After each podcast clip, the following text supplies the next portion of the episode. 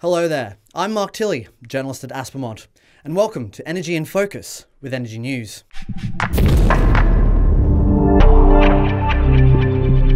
Today, we're discussing the exciting developments happening across Australia's battery industry. Lithium ion storage systems have been rising to prominence in recent years as governments and large energy users look at ways of shoring up electricity supply in grids and operations in a way that doesn't increase greenhouse gas emissions. The increasing global uptake of electric vehicles and home batteries is also expected to create a massive demand for not only raw materials, such as lithium and copper, but advanced refining and manufacturing industries. Deeper discussions and policy moves are underway to develop Australia's battery supply chains to leverage this growing demand.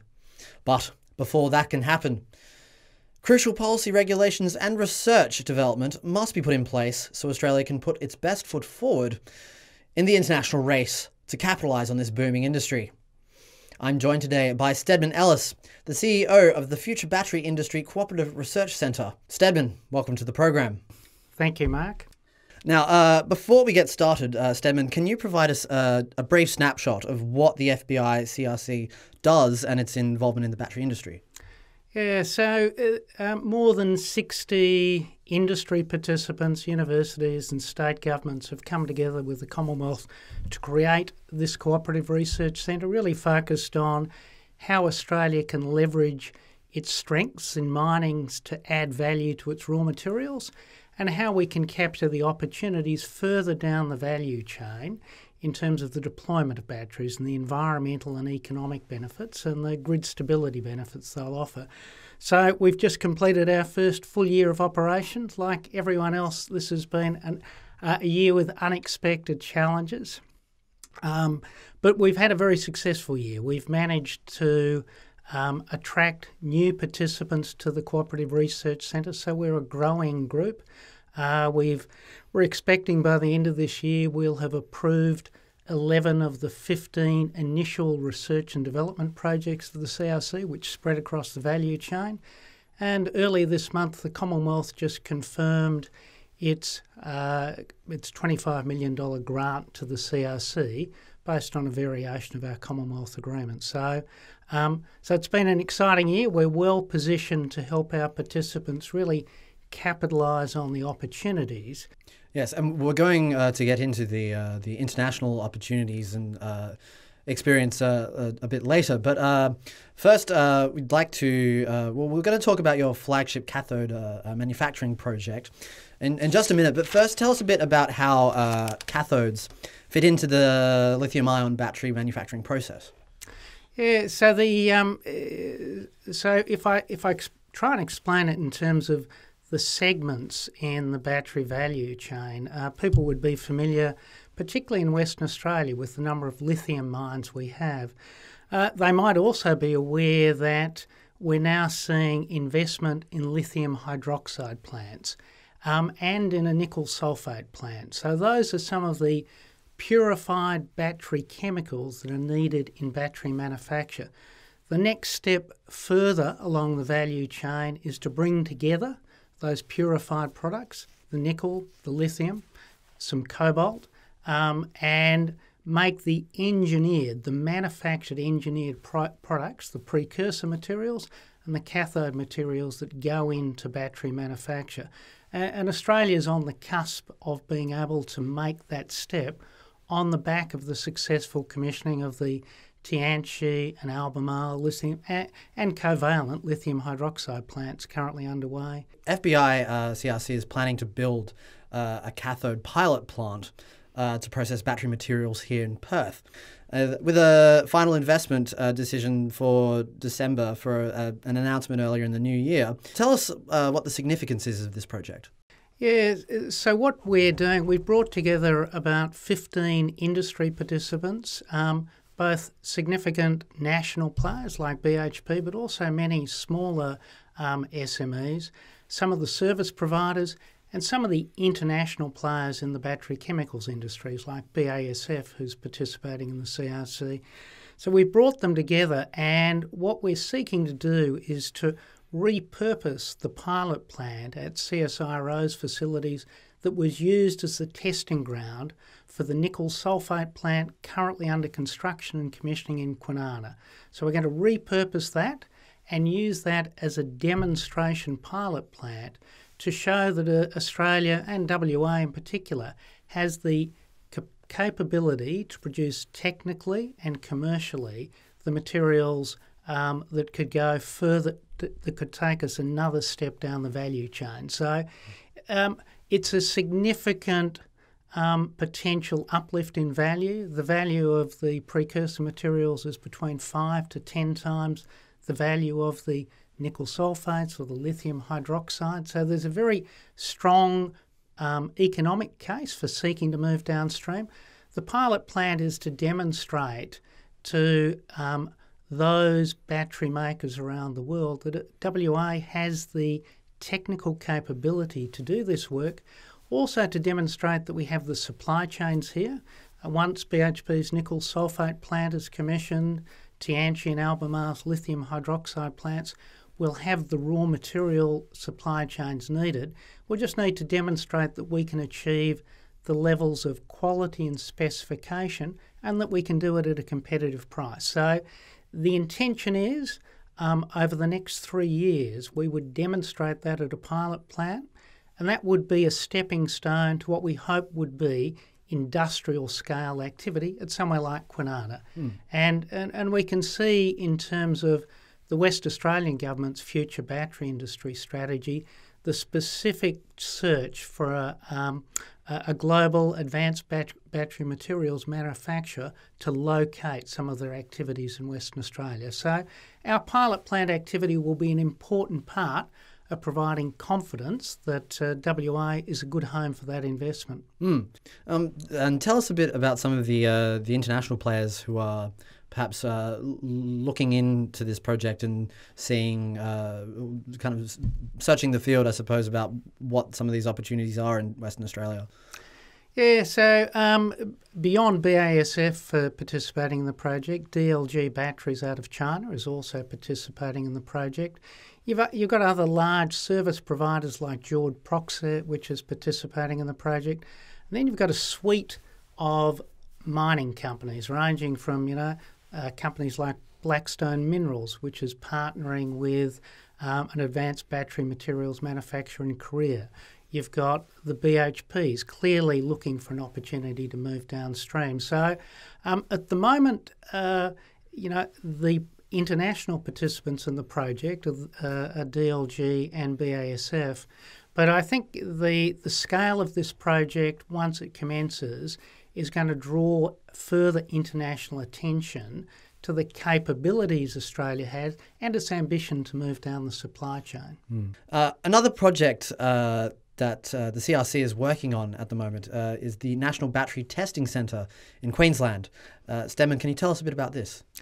Yeah, so this is a project which is really focused on providing a comprehensive testing facility to really establish the performance of different kinds of batteries, also their safety and environmental, creden- uh, uh, environmental credentials, and, and their lifetime, the longevity of the batteries. That kind of data is really important for regulators in setting standards for batteries and hence supporting the uptake of batteries. Would it not be easier to apply international regulation and standardization models onto our products rather than rather than developing our own domestic model?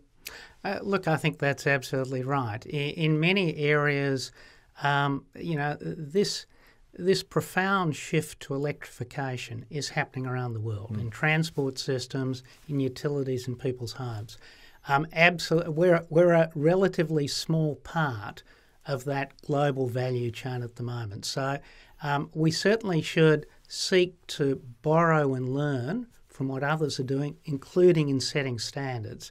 And, uh, um, and, and I think we'll bring that knowledge into within an Australian context, actually being able to give regulators and government agencies confidence around the standards that have been set otherwise and test, testing data from an Australian environment that would support that. Okay. And uh, uh, how does a testing centre help uh, establish Australia in the international battery supply chain market? Yeah, so I, I think the, the significance of the testing centre is if you look down, if you look down to the um, what we can do to promote the uptake of batteries, um, both domestically in our uh, in our industry and in our utilities. You need a good understanding of the performance of different types of batteries. Now, the lithium ion battery, which has been popularised and is dominant in the automotive vehicle market, is not the only kind of battery that's available. There are many different kinds of batteries which potentially are available. And, and if you think about what Australia might be able to compete for and where we might have a domestic market, um, competing in the lithium ion battery manufacture market with gigafactories um, around the world uh, would, would be a challenging and competitive market for Australia to, ty- uh, to enter. But if you look at large format batteries like potentially a vanadium flow battery or, or other technologies that are emerging, and you look at the proposed uptake in our resource sector of batteries around electrification, well, you look at you look at how many of us have put uh, solar panels on our roofs, mm. and as we see the price of batteries fall, and it becomes attractive for people to put batteries in their garages potentially, you've got a you got you may have a domestic market here that would support the manufacture of particular types of batteries that suit our requirements. So, uh, coming back to the National Battery Testing Centre, what it will do is it will provide better information about the different kinds of batteries, particularly batteries that might be, um, you know, suit niche applications in Australia, where across our resource sector, the defence application, in our utilities, and potentially in our homes, we could see a large enough market that would warrant the development of the further development of manufacturing capability in Australia. Mm. Uh, you touched on uh, electrification earlier. Uh, what are some of the sort of domestic applications that batteries can be applied to? Yeah, so if we, um, if I can pick two examples, Mark, I touched on the resource sector, and mm. one of the reports we partnered in production was was a recent report, a state of play on mine electrification by the consulting firm VCI. Now that found in the survey of mining industry participants that more than 87% expected in coming years to electrify their operations, mm. um, both to reduce the carbon impact of their energy use, but also to remove particulates and uh, deal with health issues, particularly underground mines. Now, when you consider um, energy use in Australia, the resource sector represents 10% of it. About half of that's currently coming from diesel, um, and the other half is coming from a mixture of natural gas and off the grids. So the opportunity for battery uptake in that area um, is very, very significant. So the CRC has a couple of initial research development, uh, research and development projects in that area, looking to provide evidence that can support the business case for mobile equipment electrification, but also the establishment of microgrids in mining operations. So, so I, I think we see that as a very significant um, uh, leading edge of the take up of batteries because the resource sector has got the capability to move quickly. They're driven by a desire to both um, improve the reliability of their energy infrastructure, but also reduce the environmental footprint and improve, improve the health perspective. So, I, and and they're a large player in our economy. So, I think we can see big uptake occurring there in the short term. Mm. Uh, you touched upon uh, the CSIRO report uh, a bit earlier. Uh, tell us a bit about the key findings of the report, Stedman. Yeah, certainly, Mark. And maybe if I can just say, part of the reason we commissioned CSIRO to do this report was, first of all, we wanted to establish a bit of a baseline. Hmm. Um, governments, particularly the WA government and the Commonwealth, are putting significant money into our cooperative research centre, as are the industry participants. So, part of the uh, the uh, purpose of the report was to say, well, where are we starting? Mm. What does it look like before we invest in this R and D program, yeah. so we can demonstrate the impact of that investment over the life of the CRC? It was also we felt important to have a credible contemporary uh, analysis of Australia's capabilities and the competition which is going after this opportunity, as well as some commentary on the policy settings that might be necessary to enable growth. Now, um, you know, I, I, think we, you know, we do dream that there is a once in a generation opportunity here.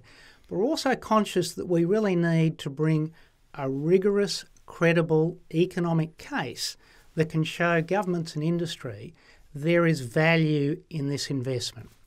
So this, the CSIRO report has, you know, provides, you know, a, a, um, a, good assessment of the whole battery value chain in Australia.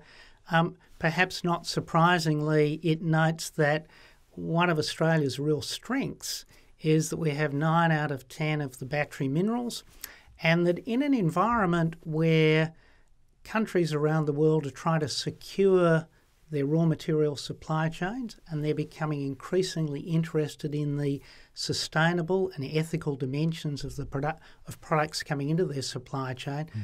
Australia has a unique opportunity to leverage the interest in its raw materials mm. into investment that helps it value add. Now, um, the CSIRO report kind of observes that we're we're on the cusp of a very significant step. That the yes, well, I mean, uh, speaking of some of the figures uh, for demand uh, uh for lithium demand for EV batteries, uh, look astonishing. I mean, uh, the, the, the demand is expected to reach four hundred and twenty five thousand tons per annum.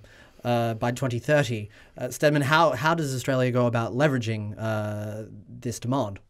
Yes, uh, thanks, Mark. So, uh, so if I connected to um, the investment we currently see happening in WA by Tianqi, Albemarle, uh, BHP, and Covalent Lithium, we see investment that's going to take us beyond the mining and uh, refining into the production of these purified battery chemicals.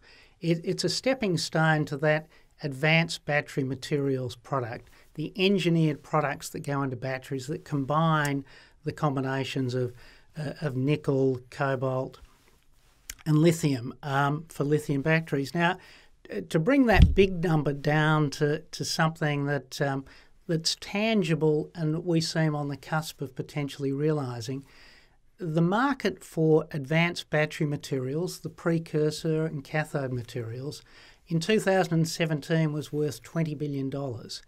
Um, Australia participated in none of that. Right. So the opportunity that if uh, the pilot plant activities we're undertaking, if the incentive program that the state government has announced are able to, uh, on the back of the successful commissioning of the existing nickel sulfate lithium hydroxide plants, mm. if we're able to take that next step, we'll become a participant in a $20 billion a year market just in the advanced battery materials. So, um, so the CSIRO report points to that opportunity. It points as well to the battery assembly and manufacture activity in Australia. Uh, there are a number of small players in this space mm. already, and um, there are clearly niche opportunities for high temperature remote batteries, and particularly with the the potential expansion of a domestic market where Australia could actually nurture and grow some of its own manufacturing capability. The report mentions that uh, Australia has a lot of natural advantages, uh, but it did say there were a few challenges to overcome. Uh, it notes uh, policy settings need to grow uh, in the industry to and, and catch up, and it's not really integrated uh, or strategic as those as in other countries. It also mentioned uh, the recycling element that you mentioned was uh, uh at the early stages. Uh, how do we how do we catch up, Stedman? Yeah, so I, I think the um, you know an example that uh, that West Australians might be able to relate to particularly if if you look at who the competition is.